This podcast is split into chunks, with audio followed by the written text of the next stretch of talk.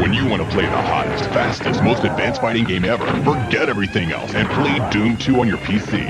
No other game gives you the incredible realism, the 360 degree smooth scrolling, and explosive action like Doom 2. It's easy to start playing, but it won't let you stop.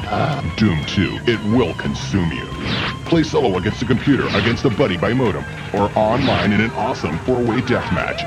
Doom 2, playing in a PC software store near you.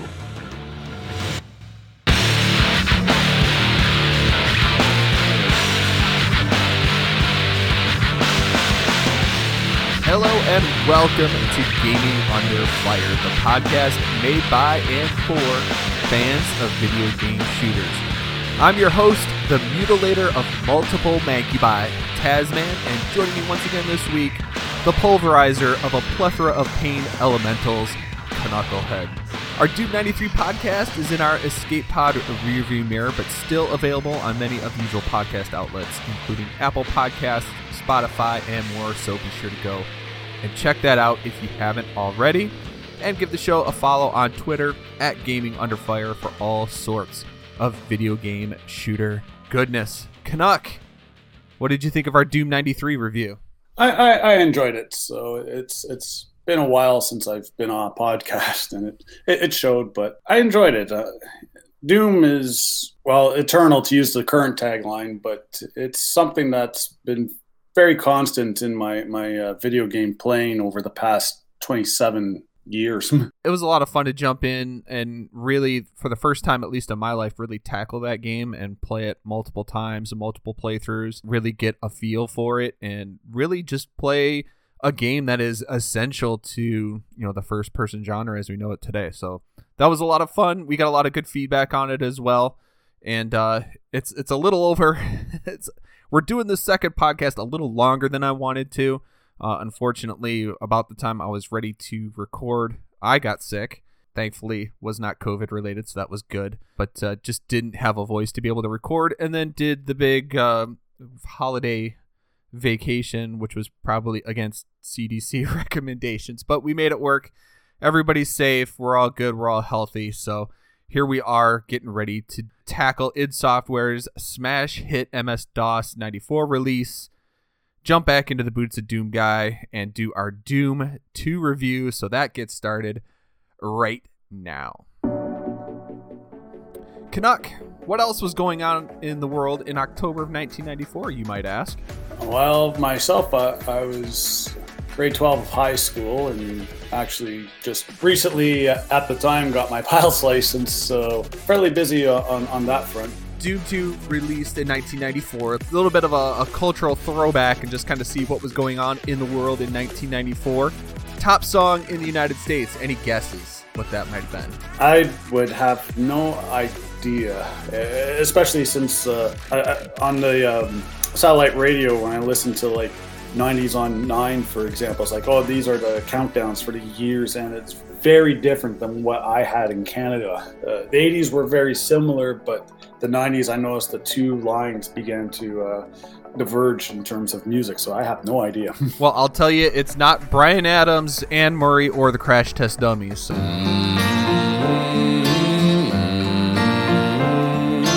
it's actually Boyz II Men i'll make love to you is the top song in the United States in October 94.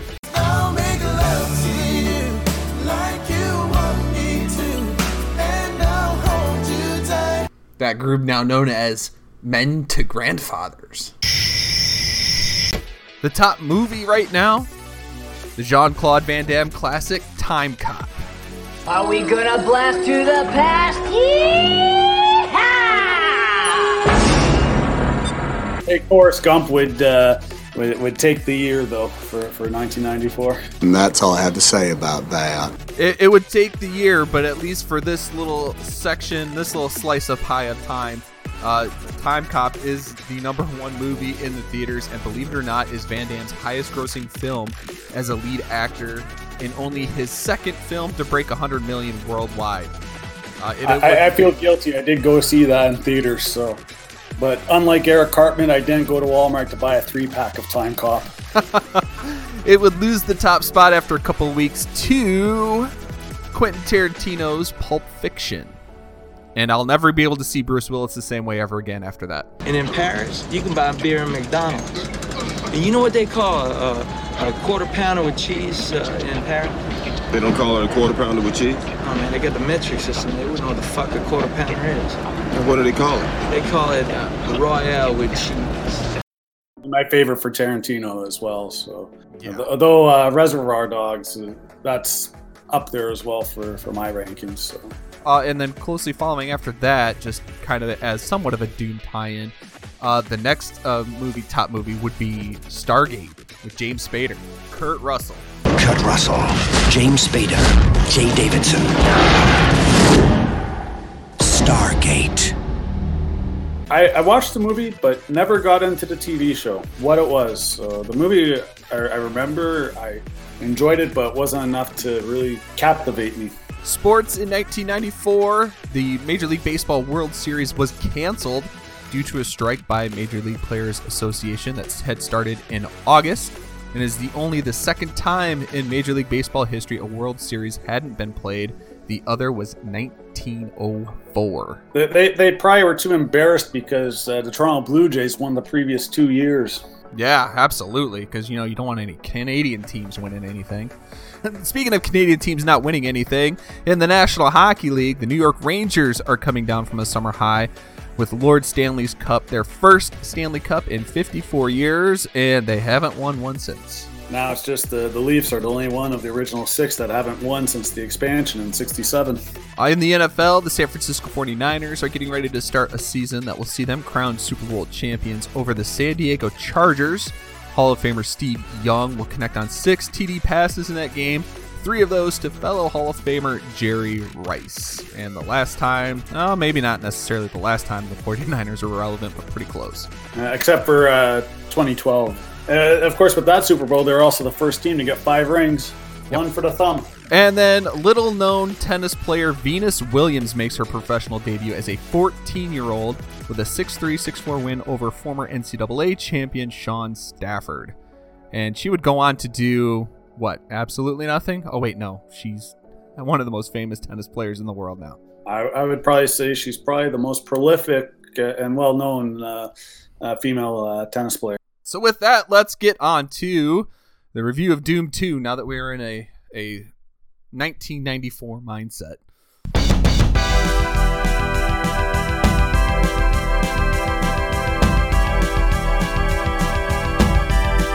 Doom 2 was released via retail on September 30th, although the official launch party took place on October 10th at the Limelight, a former Episcopal church turned bar and nightclub, so a perfect setting for the continuation of mayhem involving killing demons from hell.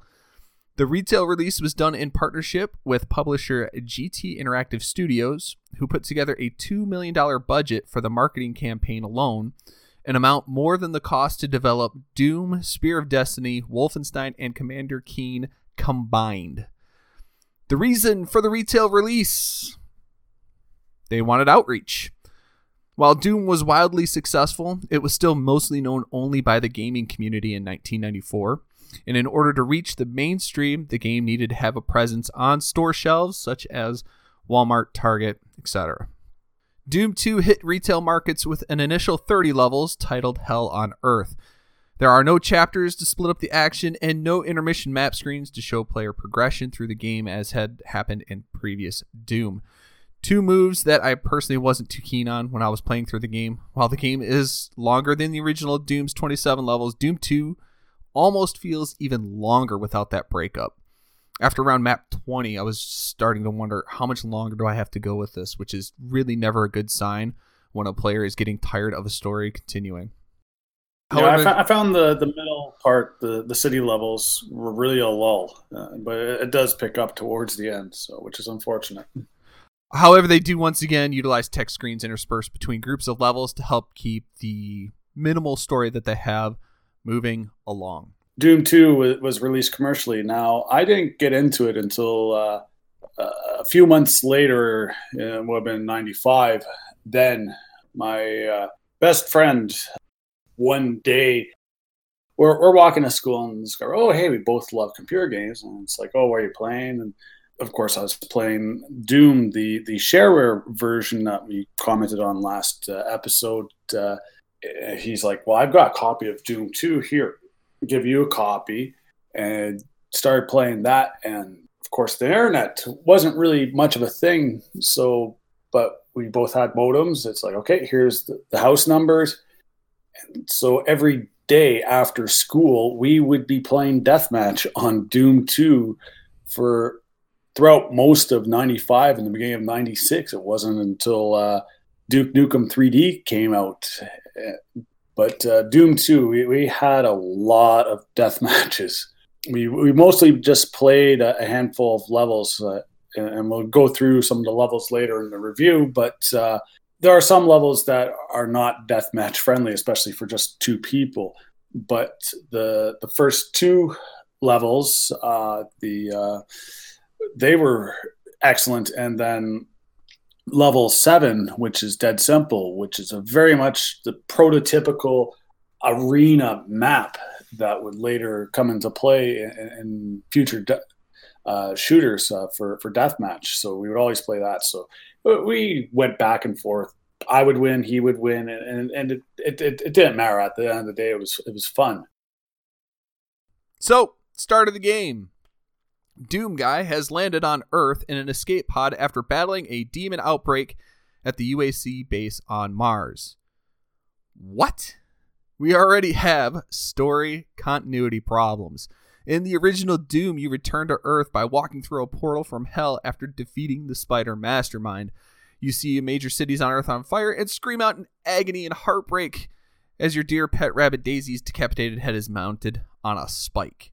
So, what the hell happened? How did we go from Doom Guy being on Earth at the end of the original Doom to escaping Mars at the beginning of Doom 2? Well, continuity issues would uh, never be an issue with Doom. I, I think it's still uh, ongoing to this day, and people are debating about even the newer games. However, because everything was so limited, you, you could kind of forgive them at the time because I mean, yes, you you walk through that portal, but it's just speculation that you returned to Earth because of the cutscene. For all we know, you could have ended up on Mars again, yep. or uh, or at least uh, Phobos. So, because that's where the transporter technology was. So we, we don't know really, but uh, it's just that that mental gap. But like like I said, this this would not be the the, the last of uh, Doom's continuity issues. No, it, it, honestly, I think it's gotten to a point where it's almost a staple and a hallmark of the series in and of itself is to continuously have controversy and discussion and debate as far as Doom's timeline. Uh, even to Doom Eternal today, where they even throw in dimensions and multi universes and stuff in there uh, to throw you off even more. But you know, for me, it's one thing to not care about the story. You know, we talked about that extensively in the last podcast that they don't find story to be all that important, and that's fine. And if you want to do a minimal story, I'm okay with that. But to not even care to pick up at the end of the last game, it comes off as being either completely disinterested or completely lazy, and I'm not really sure which one is worse. And the other thing as well, you, you have to remember at the time most people knew Doom through the the shareware version. Yes, people did order uh, the other two episodes, but this was really the first far-reaching Doom game, not not the shareware, uh, uh, excluding the shareware version, but not the full version of of Doom. Uh, the Ultimate Doom would not be released for another year, so most people did not know the ending. So it's easy to to look this over. Sure, and and and I think once the the franchise in and of itself became so popular that people would start to dive into it. That's when these errors are really starting to bring out, and when the discussion and debate started. So, I mean, at, at this point, the original Doom, I mean, it's still technically in its infancy as far as outreach goes. So, yeah, like you said, it's easy to overlook that, or even maybe in their mind, starting fresh with a different type of approach to the beginning of the game that feels a little bit more interesting than Doom guy just walked out of a portal. Um, and you also have to remember when they released the Ultimate Doom, they added on that fourth episode, so people had played just the first three episodes. So when you fin- conclude Inferno, you you go here, but then it's not really until you see the the end of thy flesh consumed that you you get a bit more, and now you see, oh, okay, Doom guy is back on Earth because he didn't have that in the original cutscene. It wasn't until he finished the fourth episode. So, Yep. e- even then, uh, uh, I mean, they're doing more more retcons and tweaking than George Lucas. Oh no. Somebody take the keys away from him. Yeah, and, and honestly, I think any time any explanation that is semi plausible for the gap uh, is generally accepted one way or another by the community anyway. People have found ways to creatively make it make sense. And I think so long as you find a way to make it make sense, it's fine. It's just to me as as the person who loves games with the lore and the story that are in it it's it's one of those things that just kind of it nabs at me at the back of my head it's just like oh why can't they just make this fit seamlessly you know it is what it is and we go ahead and we get started with the game. Since there are no official chapters we're to break it up this way. We're to break it up in three into a third because why not? Doom did it so we'll do it here. So we've got the US, the UAC base levels, the starport slash hellish outpost levels first. Then we've got the city levels, and then we've got the inside hell levels.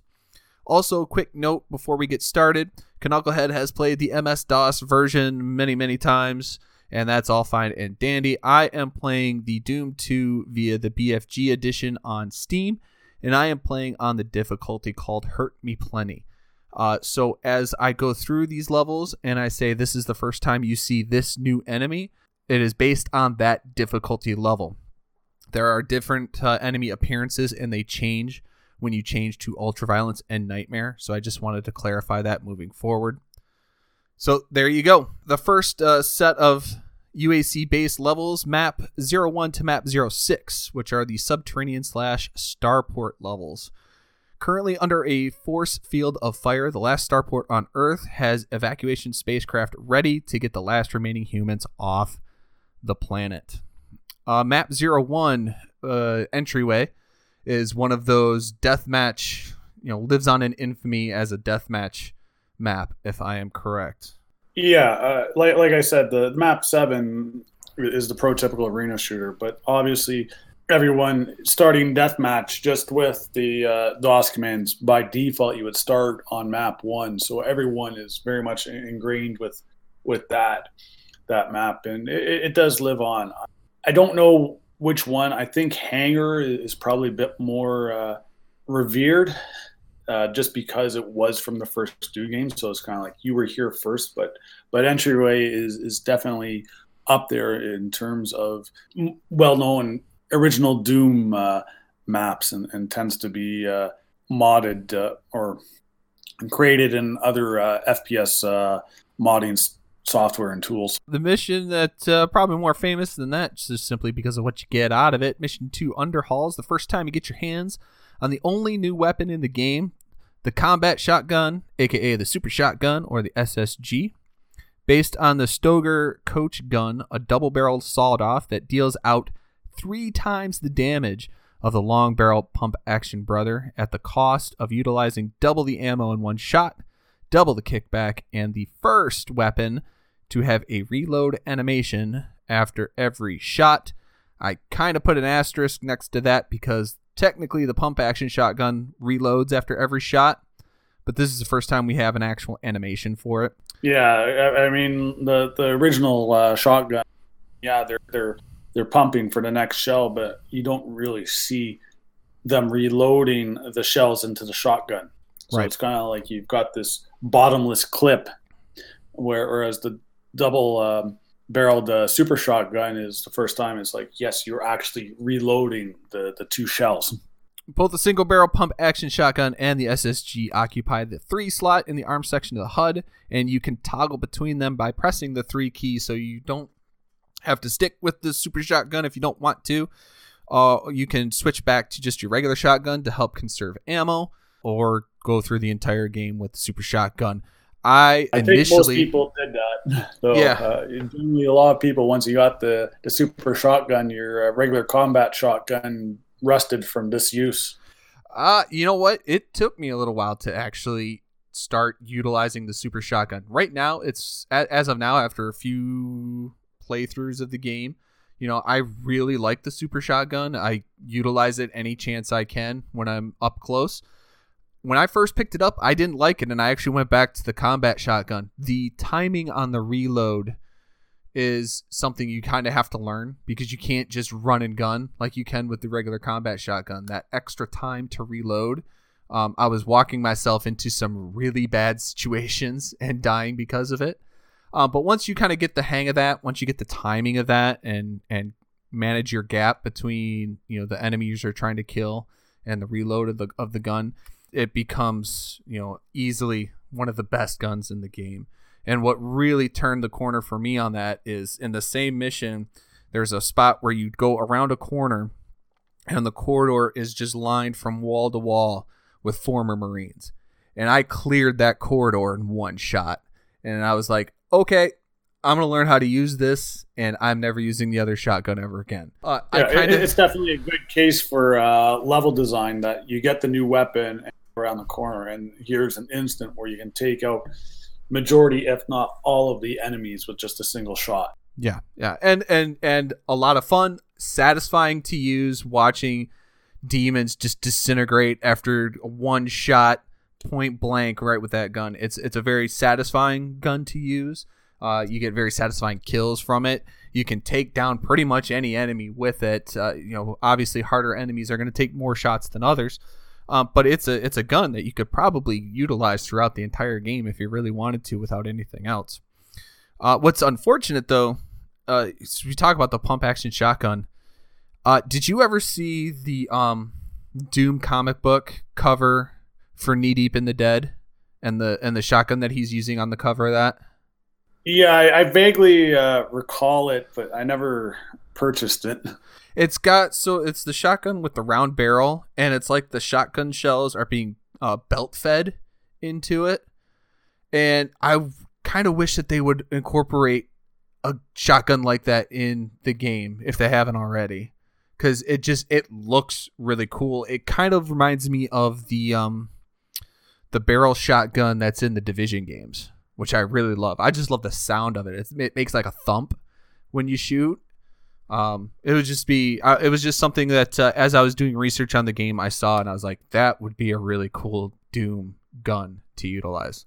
Uh, mission moving on. Mission three, the Gauntlet is your first new enemy in the former commando, aka heavy weapons dude, also known as the chain gunner or chain gun Bob. Man, this guy has more nicknames than an XFL player. I think the, most people tend to use chain gun commando, which combines the weapon and its actual name. uh, the third of the former humans, and by far the most lethal. These guys are ranged enemies whose chain gun deals just slightly less damage than your own is unavoidable without cover, and he sets and fires faster than the spider mastermind. The nice thing about these guys is that when you take them down, you get a cool chain gun and lots of ammo. Fighting with your own chain gun is the preferable weapon of choice, as your shots will stun chain gun Bob so that he actually doesn't fire back at you. Uh, if you do dare to get up close, one shot from the super shotgun is more often than not enough to do the trick if you can get them to fight other demons and do some infighting, they can be very effective against cacodemons, revenants, and even hell knights and mancubus, uh, and even the arachnotron at close range. So the former commando, chain gun commando, chain gun Bob. I think I'm going to start calling chain gun Bob just because I think that's hilarious. I associate Bob with Halo. yeah, with the yeah. Uh, the former Commando also has uh, an appearance in the PlayStation and Sega Saturn port of the original Doom with the ultraviolence setting selected, and they make their first appearance on M1E1 Hangar. Believe it or not, I never played the PlayStation versions of, of, of these games, so I stuck with the computer, uh, the DOS versions uh, throughout throughout the '90s, and it wasn't really until um, 2004, 2005 with the uh, Xbox releases of uh, Doom 3 that uh, I, I, actually played on console. Moving past the Gauntlet Focus and the Waste Tunnels, we get to Mission 6, the Crusher. One new enemy and one smaller palette swap of an old enemy. So I'm putting an asterisk next to the Hell Knight as a new enemy, as it's simply a smaller version of the Baron of Hell with a brown color. Otherwise, he's the exact same with the exact same attack. However, taking out four of them on a crusher with a flip of a switch is fairly satisfying and funny at that. After that, you get your first look at The Revenant, a demon straight off an 80s metal album. A skeleton with armor plating, shoulder mounted homing fireball launchers with splash damage. If you get more than two or three of these in a map, they can be a lot of trouble, but they are a lot of fun to fight. The Revenant, I'm not too sure if it'd be the Revenant or the Mancubus. I, I guess it depends on people's opinions, but but it's one of the more iconic Doom enemies to come out of the the second game. Uh, I mean, most of them have have now appeared. The only one that hasn't had a, a refresh really is is the the former Commando. Uh, I I particularly I really like the revenants. Uh, I I like they're a little bit faster than most of the other enemies, so it it you really forces you to kind of move. The homing uh, fireballs can be a real pain in the ass, especially on harder difficulties. Man, he can bend those like Beckham sometimes, and it's it's amazing how those fireballs can circle back around and still get you. And he's got fast melee if you get in too close as well. Yep. So uh, mission six, your first time you get to see him, and you'll see him throughout the rest of the game as well. Uh, so for the first six, we'll just kind of do this for uh, for this section, and then we'll do the next city section or the next uh, uh, outpost section here. Uh, we've got entryway, underhalls, the gauntlet, the focus, the waste tunnels, and the crusher. Any favorites or least favorites for you out of those uh, those first six? I'd have to say uh, underhalls. Uh, e- entryway obviously has a, a, a special place because of the death match with with my friend, uh, but we'd always go on to underhalls and, and have a good death match. I, I think it's it, it's a small map, but it's got a lot of enemies. It's but it's got a good balance, uh, and uh, it, it definitely uh, bridges what they did with Doom One and what they they are going to do with uh, Doom Two. So it's a good good uh, connecting level between the, the, two series, but it's definitely a favorite. Uh, the Crusher is another one that I enjoy. Just as you say, crushing the the Hell Knights. Mm-hmm. But uh, overall, I'd say un- underhalls and, and the, the first six levels really for for Doom Two are, are probably my favorites uh, in this uh, in this game. Uh, there are some other ones that, that come up in the next uh, series, but uh, these these six, they're definitely the best ones overall for, for the game, in my opinion. Yep, and I completely agree. Underhalls and the Crusher definitely my favorite out of these uh, out of these first group. Um, the Crusher on Ultra Violence is actually uh, Spider Masterminds that you get to crush, so that's a lot of fun. Um, it takes a little bit longer for the Crusher to get them, and you have to make sure you find some cover so their chain guns don't get you. But uh, there's just something about flipping a switch and killing massive enemies without firing a shot. Uh, that, that's just it's a lot of fun. I wouldn't say I'd have any least favorites on here. Uh, kind of like you said, I, am with you. This this seems to be these first six are a really good bridge of the original Doom and what it brought, and Doom Two as far as keeping that same feel, keeping that same type of combat. It's still a run and gun corridor shooter at this point. and uh, you know I I wouldn't necessarily say I'd have any least favorites. The ones that we skipped over, um, I, I I'd say my only critique about them is that there's nothing really special about any of them, so there's nothing that makes them memorable. They kind of just end up running together to me.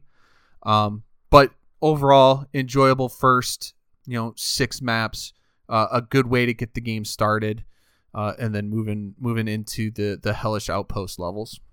Hellish Outpost, we start with the uh, iconic Mission Seven Dead Simple map.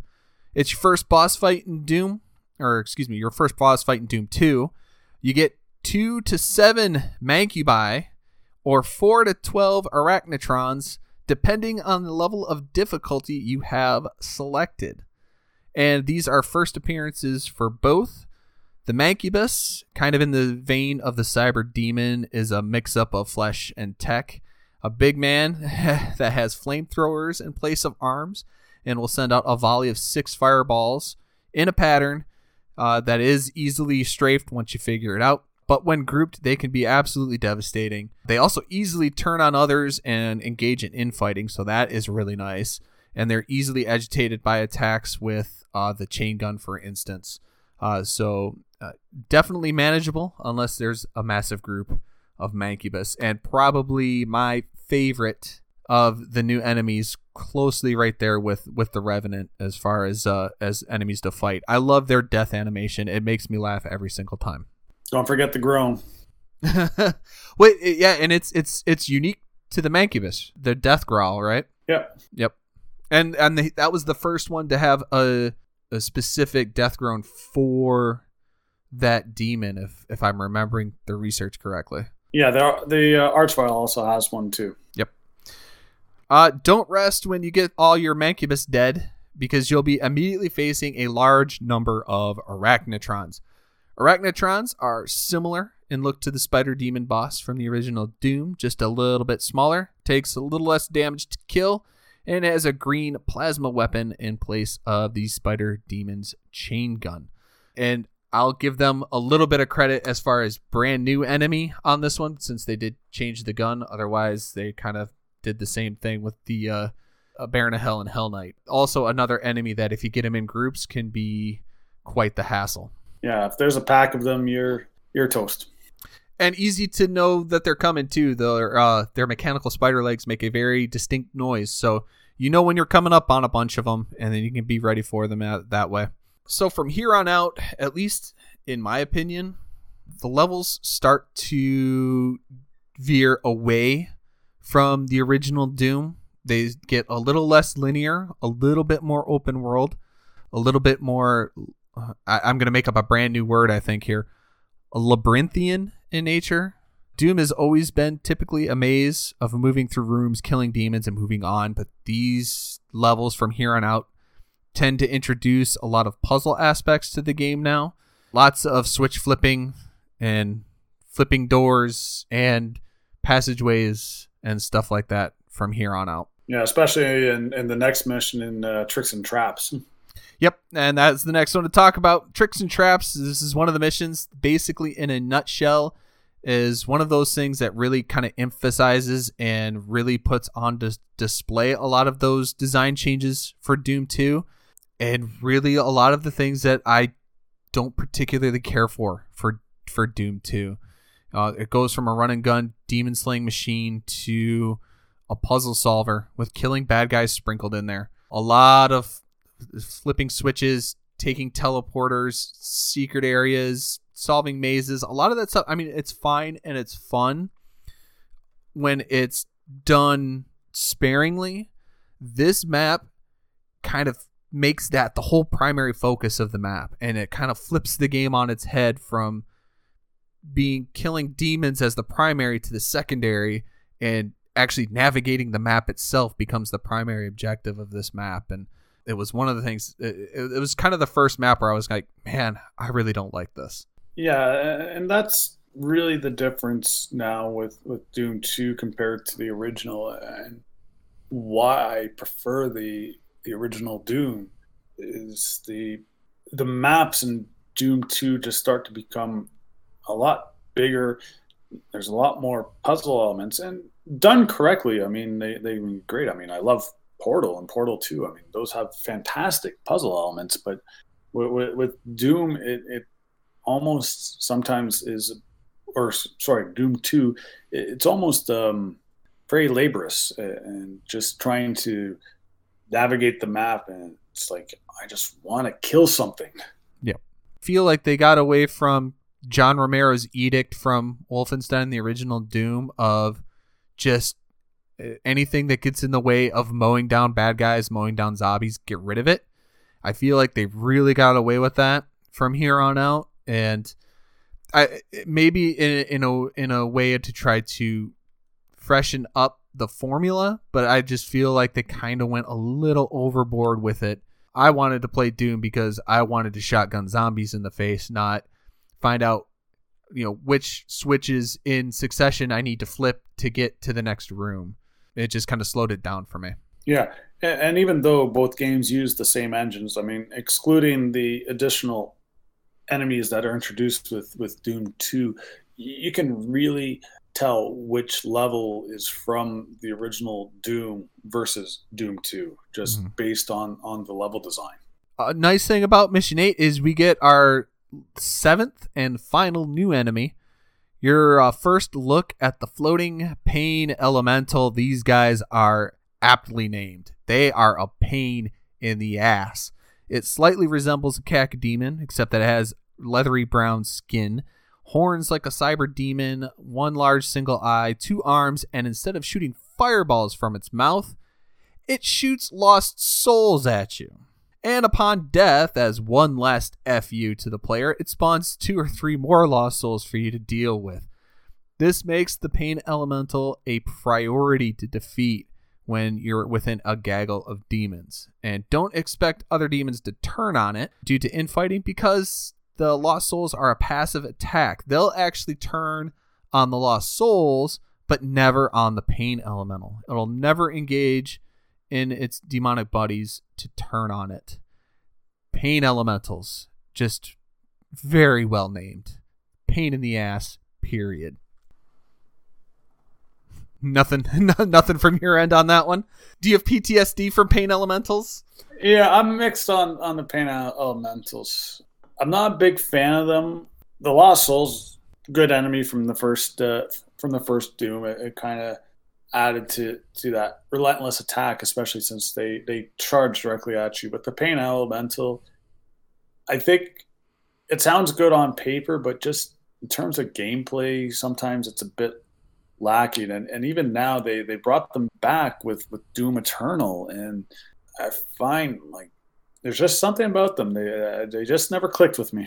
And I misspoke. We got one more uh, demon that we haven't gone through yet. But yeah, I was about to say we, we, we still have one more to go, but uh. I, I know I did mention them already. Yeah, and I think that's what threw me off because we did we did mention the Archvile, but uh, map eleven, Circle of Death, O of Destruction, John Romero's Playground, whatever you want to call it. This is the first map. We get all the way to map eleven before we get the first map submitted by John Romero in this game, and this is probably eh, out of this section. This is probably one of the maps that I actually enjoy the most. Also, yeah, th- this is definitely my favorite map for, for this batch of, of levels. I mean, dead, dead simple. I, I love primarily for the multiplayer aspect. In terms of the single player, it's all right, but Circle of Death is definitely uh, my favorite for the, this batch and, and up there for, for levels that I really enjoy from this game. this kind of definitely follows the same formula as one of your prototypical arena shooters uh, for as far as for multiplayer. For single player, I liked it because it, it's it's very it's very much still the same old run and gun shoot down demons. It does present some secrets in some areas and some things you have to figure out, but it's very balanced in my opinion compared to some of the other levels in this game so that you have just enough of that got to use your brain and figure out where you need to go next, but still enough that it's intuitive that you can kind of still be able to do it without getting super frustrated, without having to search the internet or YouTube or whatever for help. You can pretty much, if you put enough time into it, you can figure it out and, and get through and do 100%, you know, do your 100% enemies, 100% items, 100% secrets with without too much. Uh, but then you also have, and then this is actually the last of the of the enemies, uh, the Archvile. Uh, another, it can be a pain in the ass if you don't know how to deal with it. But think uh, if you haven't seen the Archvile, think Slenderman but yellow, with the ability to cast spells of fire that do major damage. In addition to that, they can also revive demons that you've already killed. So you can actually, at the end of a map, get more than 100% enemy kills, depending on how many times the Archvile is allowed to revive some of its demon buddies. I talk about the attack. The attack and blast damage are devastating. It's 20 base damage and up to 70 point blast damage. It can wreck your health in no time. It is easy to dodge. All you need to do is get out of his line of sight, pop back out, and he's primed for easy shots with the super shotgun. Archvile, though, and also another very distinctive noise when he comes into a map. So I think in the city level suburbs, uh, right at the beginning, he comes out and you can hear him, and I'm like, "Are you friggin' kidding me? I got to deal with him now at the very beginning." He can be a pain in the ass as well, but once you figure out how to to dodge his attack, get out of his line of sight, not all, all that bad. I think his the worst thing for him is his ability to respawn your enemies, reanimate your enemies, and and keep them coming at you. Honestly, uh, Cir- Circle of Death, uh, like, like I said, it's very good. It's nice that it introduces the final enemy as a boss because he, he kind of is Mhm. a boss in, Mhm. in, in a way. But with Circle of Death, a lot of those puzzle type elements that they were really doing, emphasizing more in Doom 2 than, than the original uh, Doom, it's really well done in this level because everything, it's very central with the circle. Yep. And then everything is kind of on the outside. everything so you- branches off from that. Yep. you, you see where it is where some of the other levels especially the next batch of levels that we're getting into where it's very spread out Yeah. Well, and, and yeah, the game definitely starts to open up. And in a game that's a typical corridor shooter, that, that has some good things, but it also has some bad things with it as well. Out of this group of maps, we got Dead Simple, Tricks and Traps, The Pit, Refueling Base, which we skipped over, and O of Destruction. Uh, some some favorites and some least favorites out of that for you.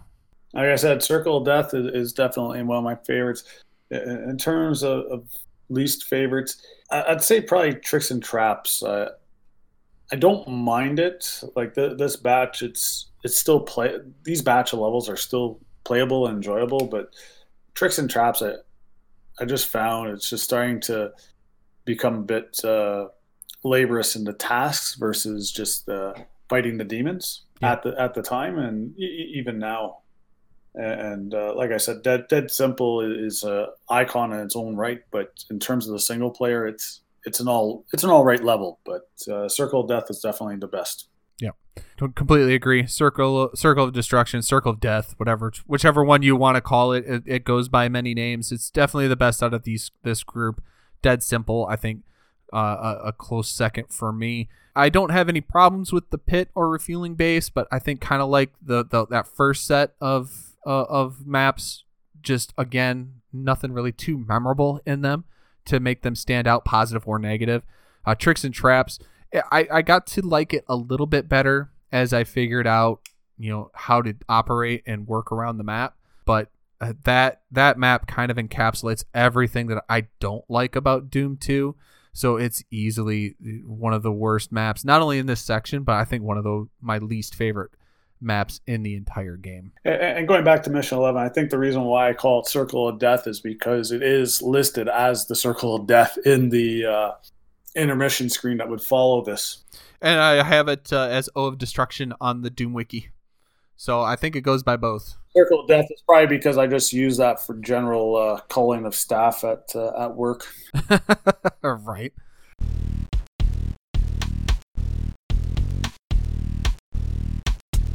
All right, uh, let's let's go ahead and get through these. Uh, we got the city levels, and I'm sure you can tell by the tone of my voice how much I enjoy these. Uh, since we've already kind of gone through, we've got our new our new gun, our one new gun. We've gone through we've gone through all of our new enemies. I think the only thing we haven't gone through is the new pickups. There's a couple of new pickups in the the soul no the soul sphere the megasphere. The Megasphere. yep. Uh the new power up the megasphere. That's the only new power up in the game the megasphere. Gives you 200 health 200 armor. So that thing comes in handy in a lot of these maps fairly quickly.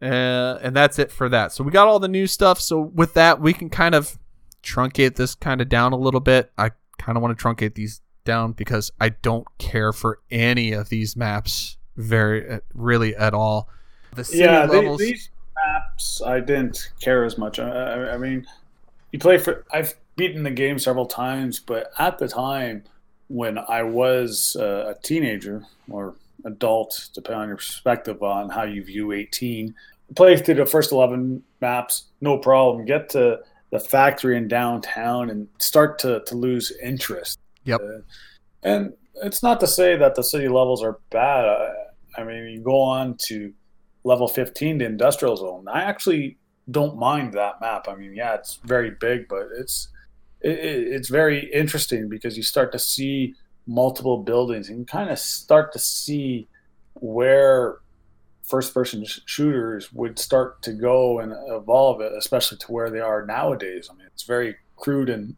rudimentary lo- looking at it now, but uh, it, it, it, definitely was like, oh, okay, I see what, what's going on. And, and even with the downtown as well, although the buildings were a little bit more, more basic. So there, there are some, some bright spots, but in terms of just level design, it's not really, I'd say it's kind of lacking compared to what you had on the first 11 maps. Mm-hmm. The the size of the maps they definitely start to expand on this. Again, I think it has its positives and its negatives, especially at the time. It was kind of a this is what we can do. This is how expansive we can make our game for the time, which was probably really uh, revolutionary. As as far as the actual levels themselves, so you got the factory, downtown, the inmost dens, industrial zone, suburbs, tenements, the courtyard, the citadel, and gotcha the factory I didn't mind. The keys were relatively easy to find, and there's a good number of enemy types that keep the engagements fun. I think you know how we talked about those first 11 maps are kind of that bridge between old Doom and what they're doing with Doom 2. The factory is kind of that bridge between everything that was fun for the first 11 is now into this one map and then after that screw you cuz we're really going to make it not all that engaging. Downtown, I can't stand. I feel like you circle the map twice just to get the keys you need before you can kind of move on and get out of the map. It, it, it felt like such a time drain. Industrial Zone, the only problem I really, really have with Industrial Zone is that they've started putting enemies up on higher up ledges. There's a lot of verticality in a lot of the city levels. And when you can't look up, it makes that a pain in the ass. Like trying to make sure you can line up the weapon to take, especially chain gun guys when they're up on, on high ledges. That becomes such tedious work to get it done when you don't have that ability to look up at them and aim at them.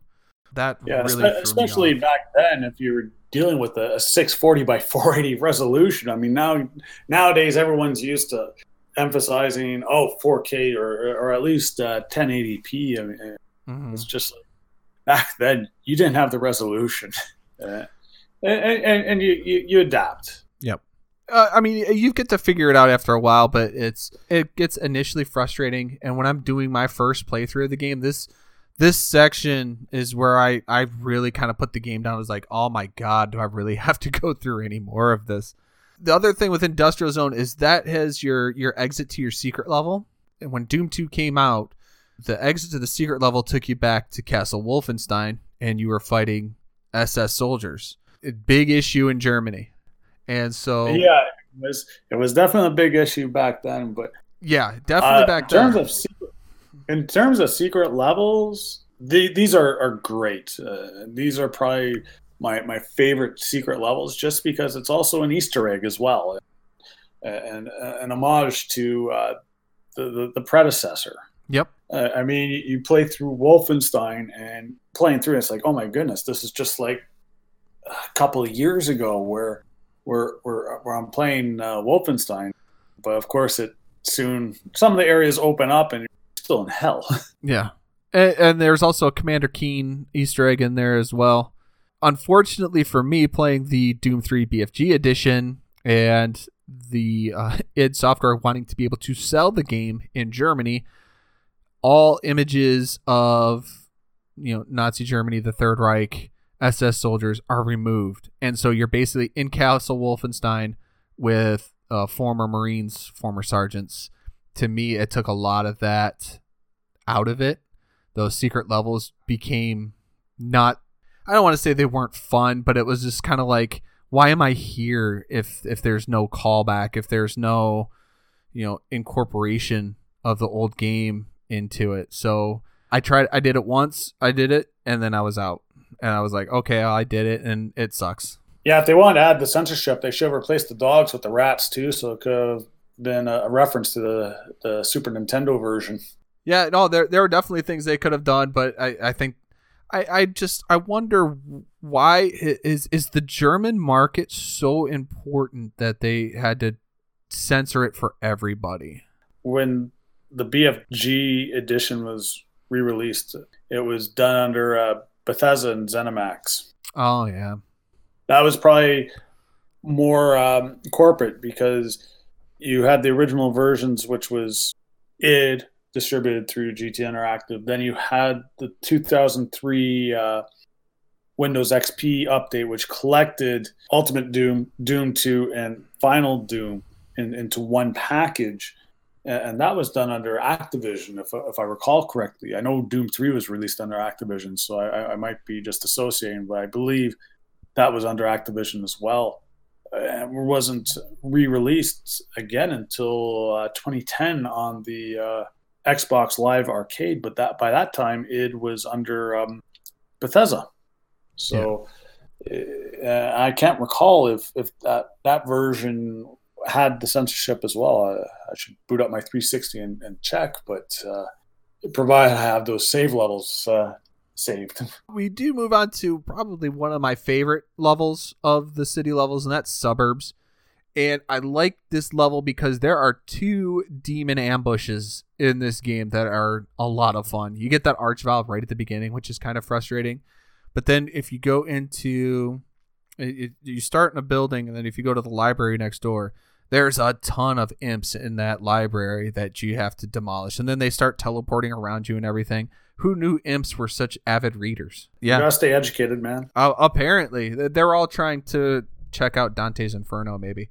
I like when you kind of get those those massive ambushes like that. So you get it once with at, at pretty much right at the beginning, and then there's the second one where you go and you grab the blue key.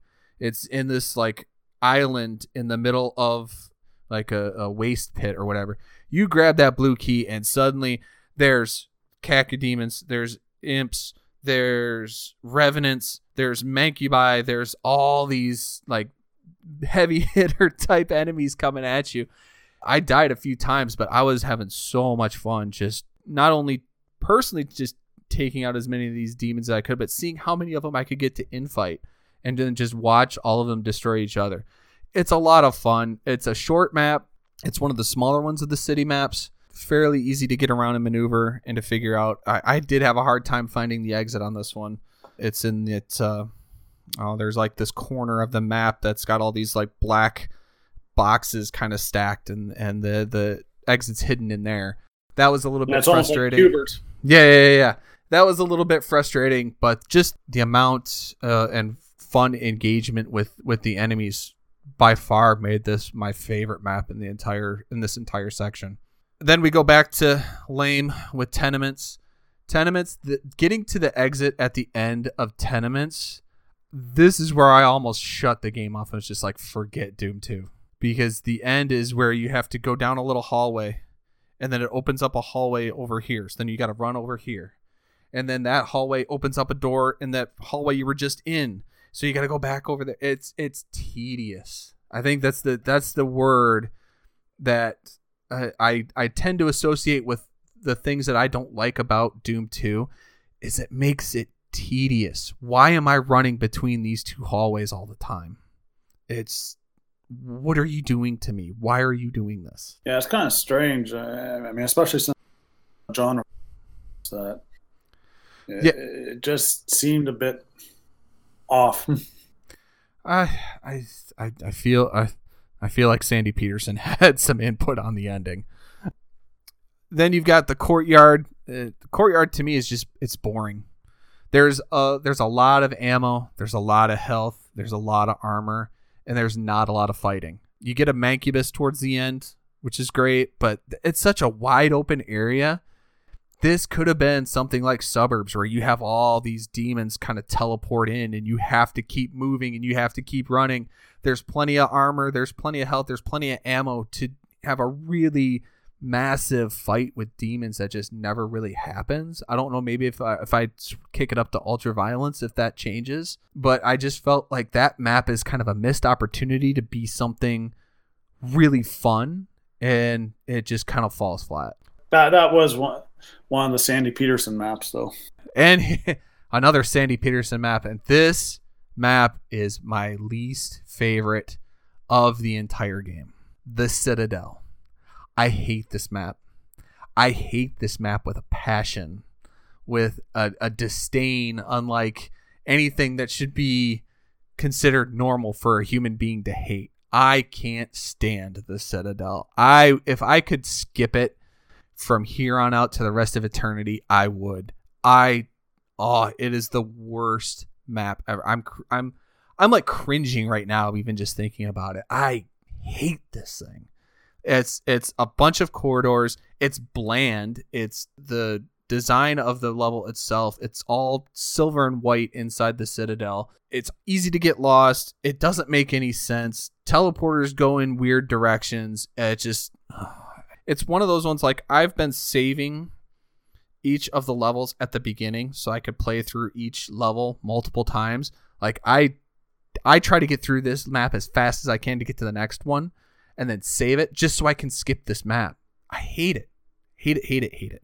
I mean, like if you look at the at the playing view, so it looks interesting, but it just doesn't play as well. It's all the because it's like it's all the you kind of have like this castle in a way with with the towers and everything.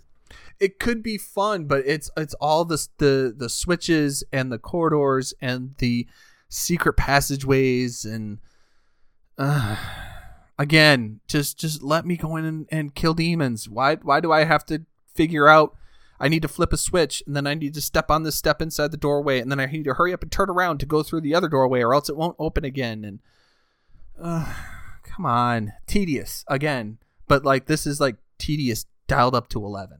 All right, we're almost through the city. The last one we got's Gotcha. And actually I I like Gotcha for one reason because you get to be the spectator for the biggest fight in Doom history when you get the Spider Mastermind and the Cyber Demon to infight with each other. And then you just sit back, grab a thing of popcorn, and watch them duke it out and see who wins. That's a lot of fun for me. Oh yeah, it's definitely one of the most memorable uh, moments in the game. I've noticed it seems the Cyber Demon has a bit of an advantage. Uh, I think out of the f- four or five times I've played it, I think the Spider Mastermind's only won one of those fights.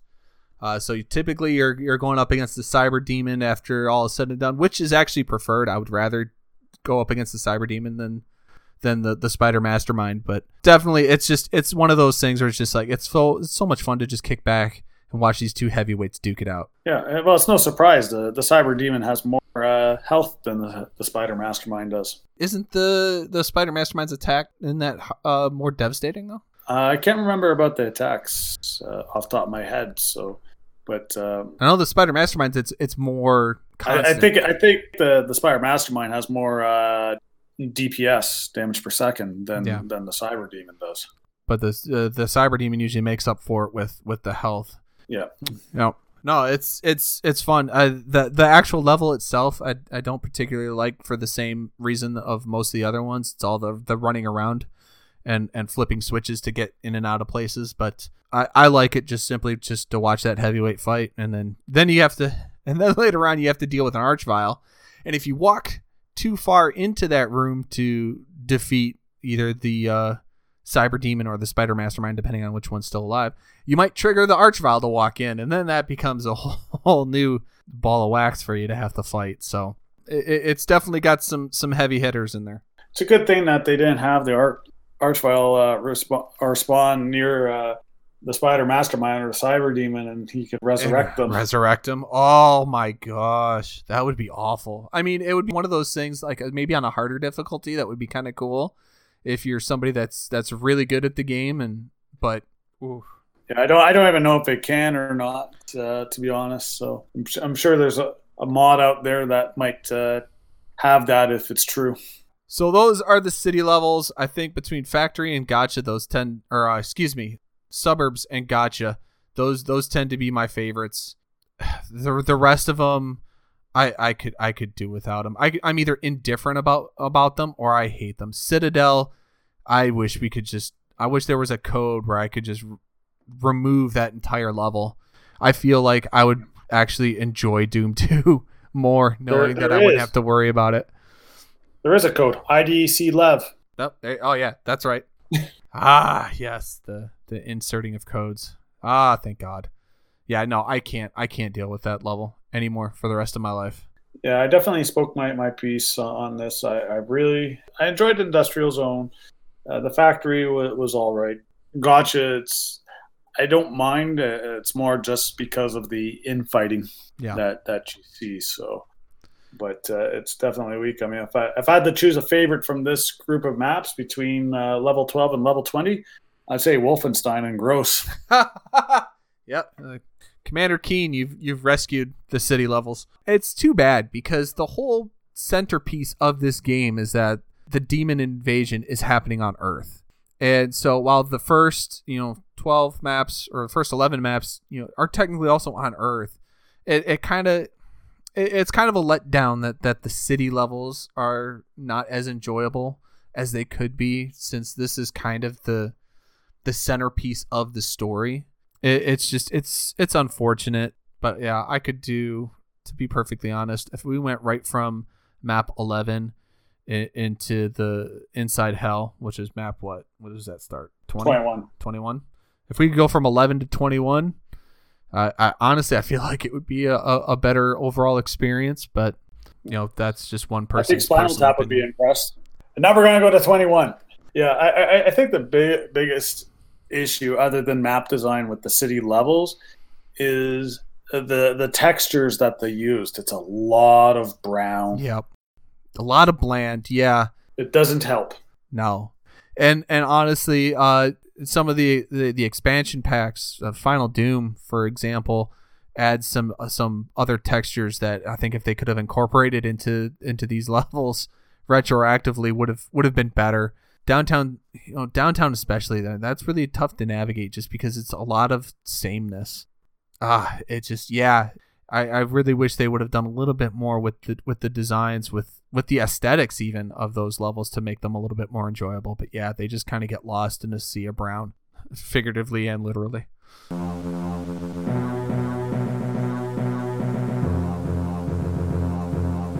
Now we got uh, our last group of maps inside hell levels and for me probably some of the more enjoyable maps of the game.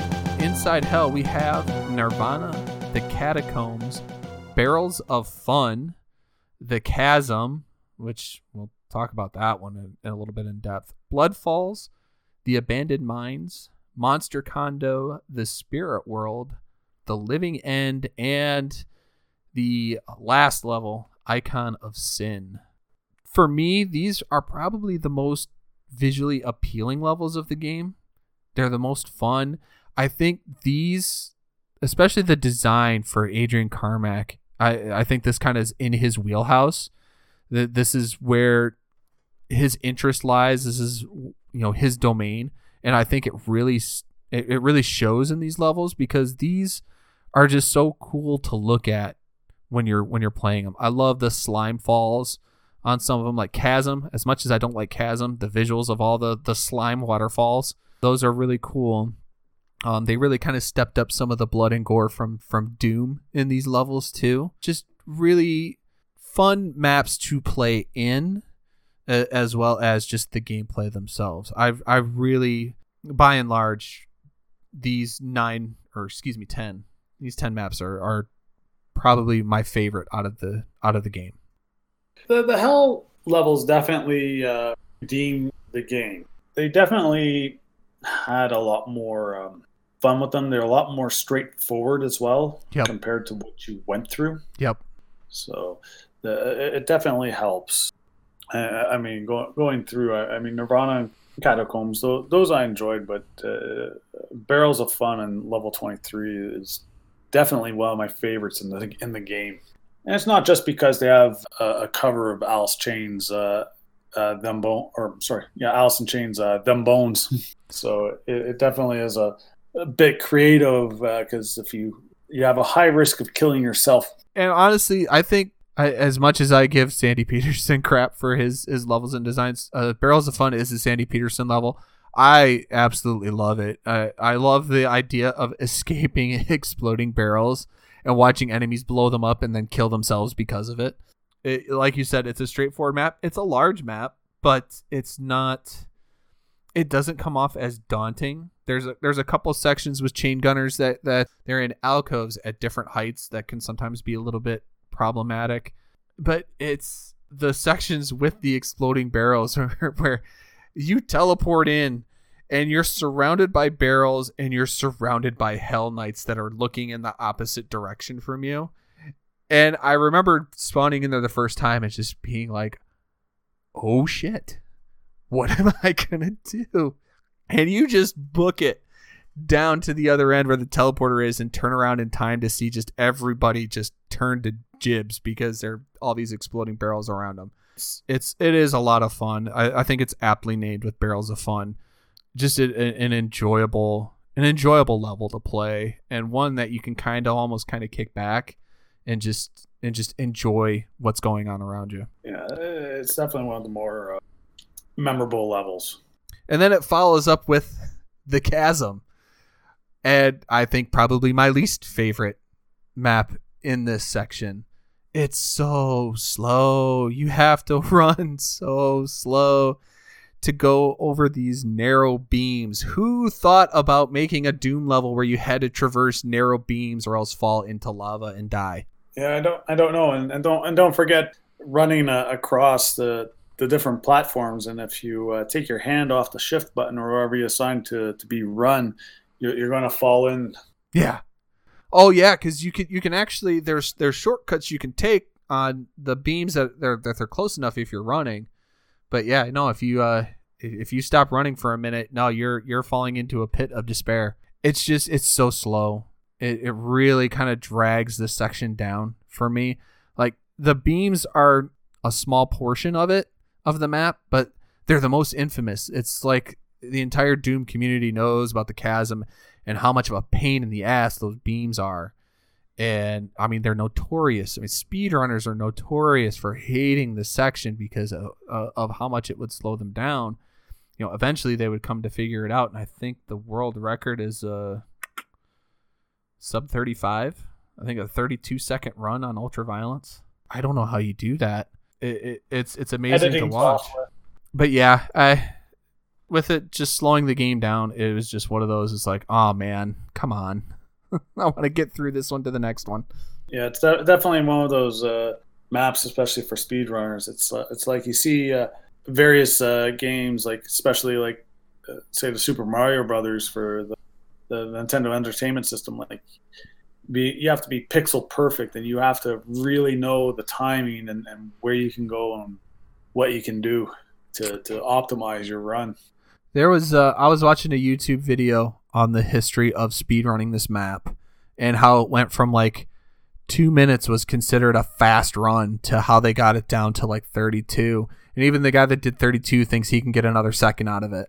It was a very just very interesting into not only the mindset of speedrunners but their strategy and the the tricks and the things that they know to squeeze just that extra you know half second out of a run.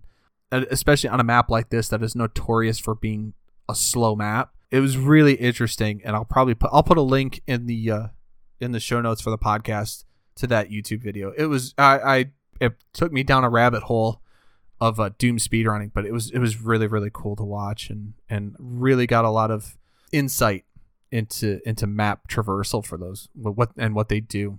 Uh, like like I said, the, these uh, maps they definitely redeemed Doom 2, but found just going back to, to hell and just based off of what these maps did and what the maps were in the original Doom, especially say mm-hmm. Inferno, where you are in hell and yeah. no longer the the base. I found I preferred Inferno over these maps. Honestly, I I prefer most of the original Doom over Doom 2. But yeah, no, I, I think like we said, these were definitely the saving grace. The Abandoned Mines, Monster Condo.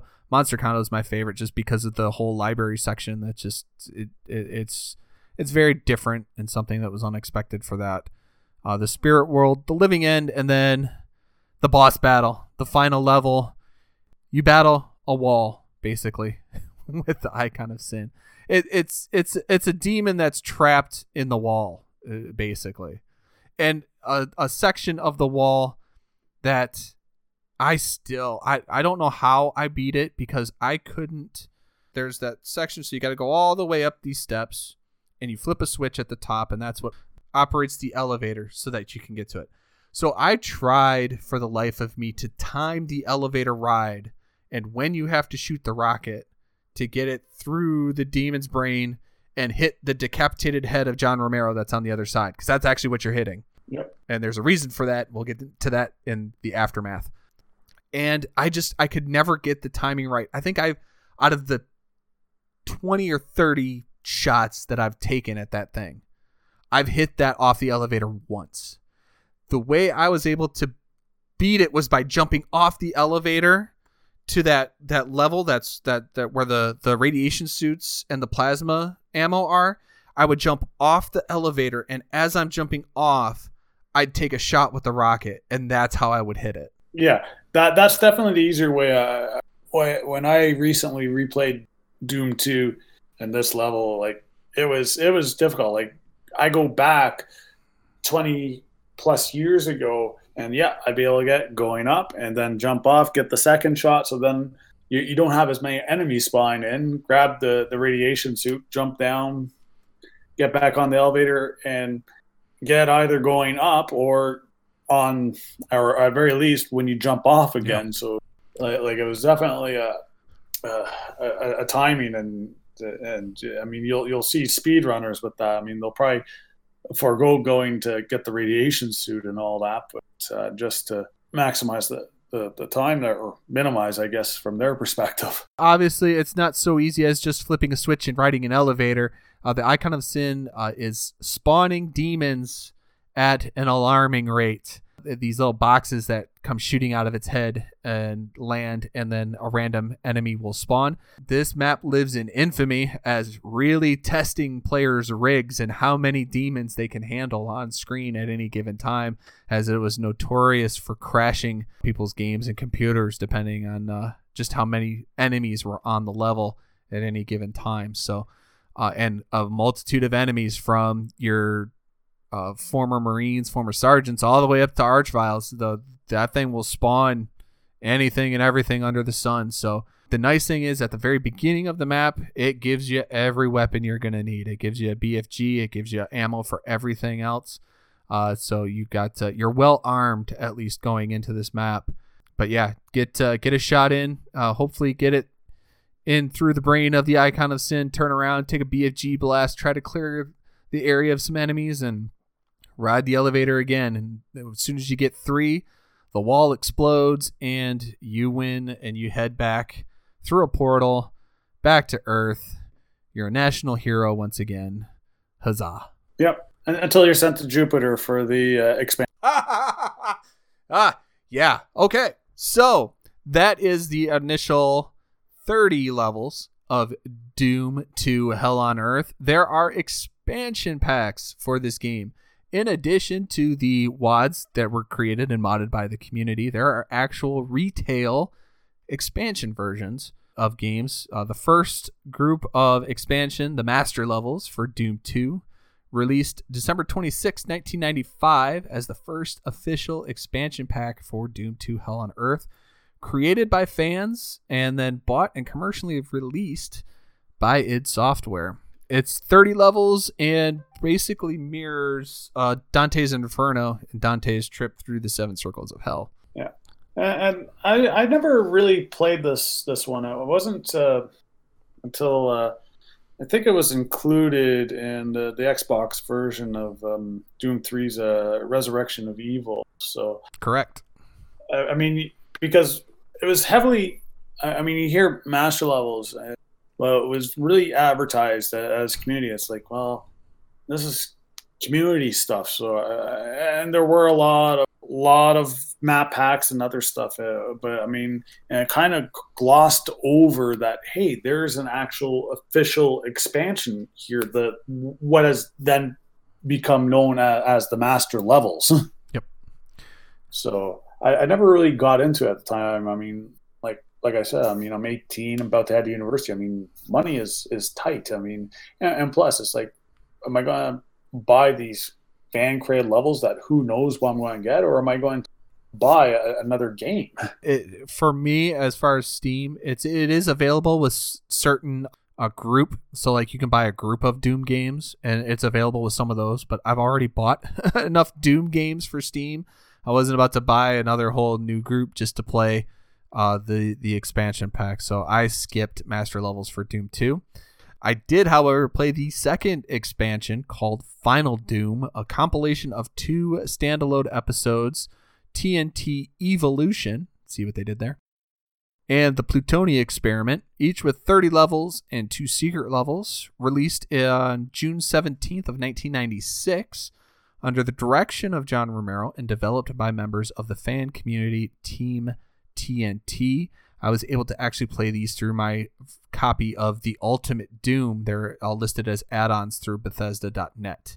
Evilution is definitely, in my opinion, the actual that felt like a Doom 2 expansion pack. It kind of it followed the structure, it followed progression, it followed difficulty, uh, the the difficulty arc a lot closer to the actual retail of Doom 2. Plutonia experiment was made by sadomasochists because even on the easiest level, my god, that thing is hard. It was made specifically for hardcore Doom players to challenge them. So, and I am not a hardcore Doom player. I gave up after map 3. I was like there is no way I'm going to be able to do this. Yeah. Uh, uh, now this this one I did get. I initially thought that hey, this is a new Doom Doom game because I mean it's oh Final Doom like it's I mean I mean you find out oh hey it's clo- closer look. Like like I said the the master levels like it was heavily promoted that this was by the community but but th- this one while was done by the fan community it was still kind of done under id's supervision and, and, and john romero so it was it was a bit more um, vetted, I, I, I, guess, for lack of a better term. Evilution, uh, I, I, finished that one. Uh, that one I, definitely enjoyed. Plutonia, I can't remember if I, really made it too far uh, into that because uh, I mean, by that time uh, in '96 I was in university, so I probably played a bit uh, as I could and got so far. But of course, then like okay, December rolls around, time for exams, and then go home for for Christmas because I went to university out of town, and then uh, it's like, but also it's like now I'm starting to to get into other games because shortly thereafter I would get into another id game which would kind of be a, a nail in the coffin for for Doom for the foreseeable future called Quake. Yeah so just a just a shout out to the the Plutonia experiment uh, developers, uh, brothers Dario and Milo Casali. Uh, you guys are insane. Your maps for Doom are, are extremely difficult. So uh, hats off to you guys. But uh, no, it, it was very interesting to see that level of interaction between the developer and its fan community that you know they encouraged with you know Doom for them to make their own versions of the games to to make their their modifications, their WADs, and then to then collaborate with one of those groups to make official licensed retail versions of the game. Um, I, I mean that just I think showed a level of commitment that it had to, know, its fan base. So uh, well done on them, and well done on Doom players that they were able to continuously get not only just wads from random players, but things that kind of went through the filter of the developer too. And I think that's why, you know, for me, especially Evilution, I, I think that's why it's done so well. They made sure that it kind of followed that progression. And then Plutonia Experiment, definitely something made for those hardcore gamers to give them something they could really sink their teeth into, so to speak, and really challenge them. So, um, really, really, very cool. And, and it's kind of the curse of, of uh, community uh, WADs, they're made for specific people, and it's not.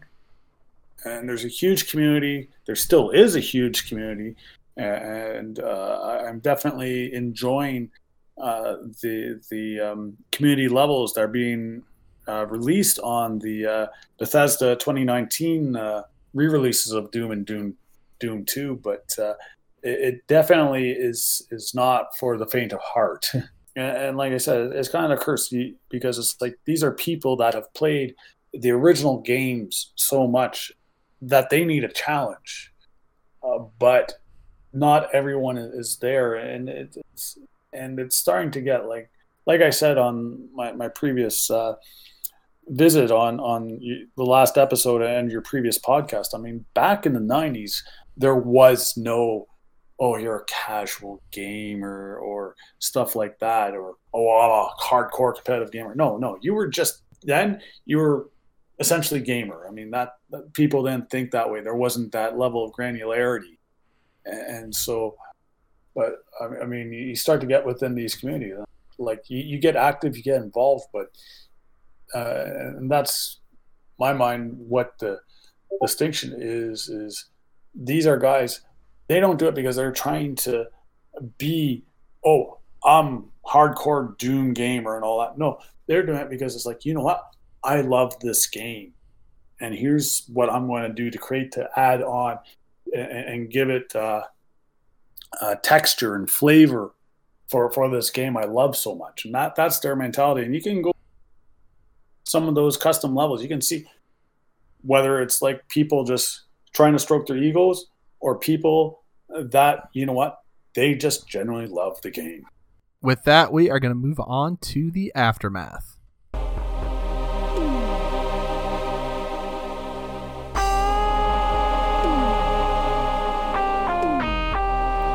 So, Canuck, uh, Doom 2. How successful was it? It was very successful, but uh, it was. It, it kind of put themselves into a corner. Uh, it, it really was starting to make it like, hey, this is a viable option. So, following Doom 2, you had Star Wars releasing Dark Forces, uh, the, the original one, which was kind of inspired because they saw a community lad uh, with uh, stormtroopers as, as, the enemies. So, it kind of gave them that idea. You had uh, Duke Nukem 3D, which uh, I would say is more infamous than, than famous. uh, and then, so those those two games showed that outside of being Doom or Doom clone, that hey, this is something that that that that's popular. So yeah, no, Doom 2 definitely opened the floodgates. It would go on to sell two million copies, which doesn't sound like a lot, but in 1994, uh, that that actually made it the highest selling id Software game until it was passed in 2012 by Rage. Praise was particularly directed toward its new and varied enemy types and more non-linear map design, as well as its multiplayer deathmatch forward leaps. You brought up Modem, and being able to take house numbers and uh, actually dial into uh, servers and play uh, via modem instead of local area network. So that was a, a huge leap forward for Deathmatch in Doom 2. Some of the critics noted that the game lacked any major new features and less than impressive level designs. It got the mm, the reputation as basically being a Doom expansion pack a lot of things look the exact same. It runs the same. It's on the same engine. The reason was that, as you alluded to, uh, the next franchise that id Software would release would be Quake, and John Carmack was working on True 3D with the Quake engine. Needed more time, so they utilized the tech and the engine they already had to release Doom 2, and then also again the retail release of the original Doom in the Ultimate Doom. Uh, all of that to try to buy John Carmack as much time as they could for him to do what his goal was was to make a truly uh, actual 3D environment. You talked about the you talked about the cracks starting to form at id. Uh, as far as id software goes, things generally, as far as on a financial and production standpoint, are going extremely well. The team is raking in cash and spending it on things like fancy sports cars. Uh, if you took a picture of an id Software parking lot, uh, you would think you were at some sort of sport car show. However, during the development of both Doom and later Quake, rifts would start to form between John Romero and his co founders, John and Adrian Carmack, no relation. Uh, the latter felt Romero was more about the fame and glory that came with creating a mega hit game and was more interested in the spoils of that than the current project of Quake. The rifts would only widen during the development, and after its release, Romero was forcibly asked to resign from id Software and then would go on to form his own studio, Ion Storm, which has its own really interesting story on the, the rise and fall of that.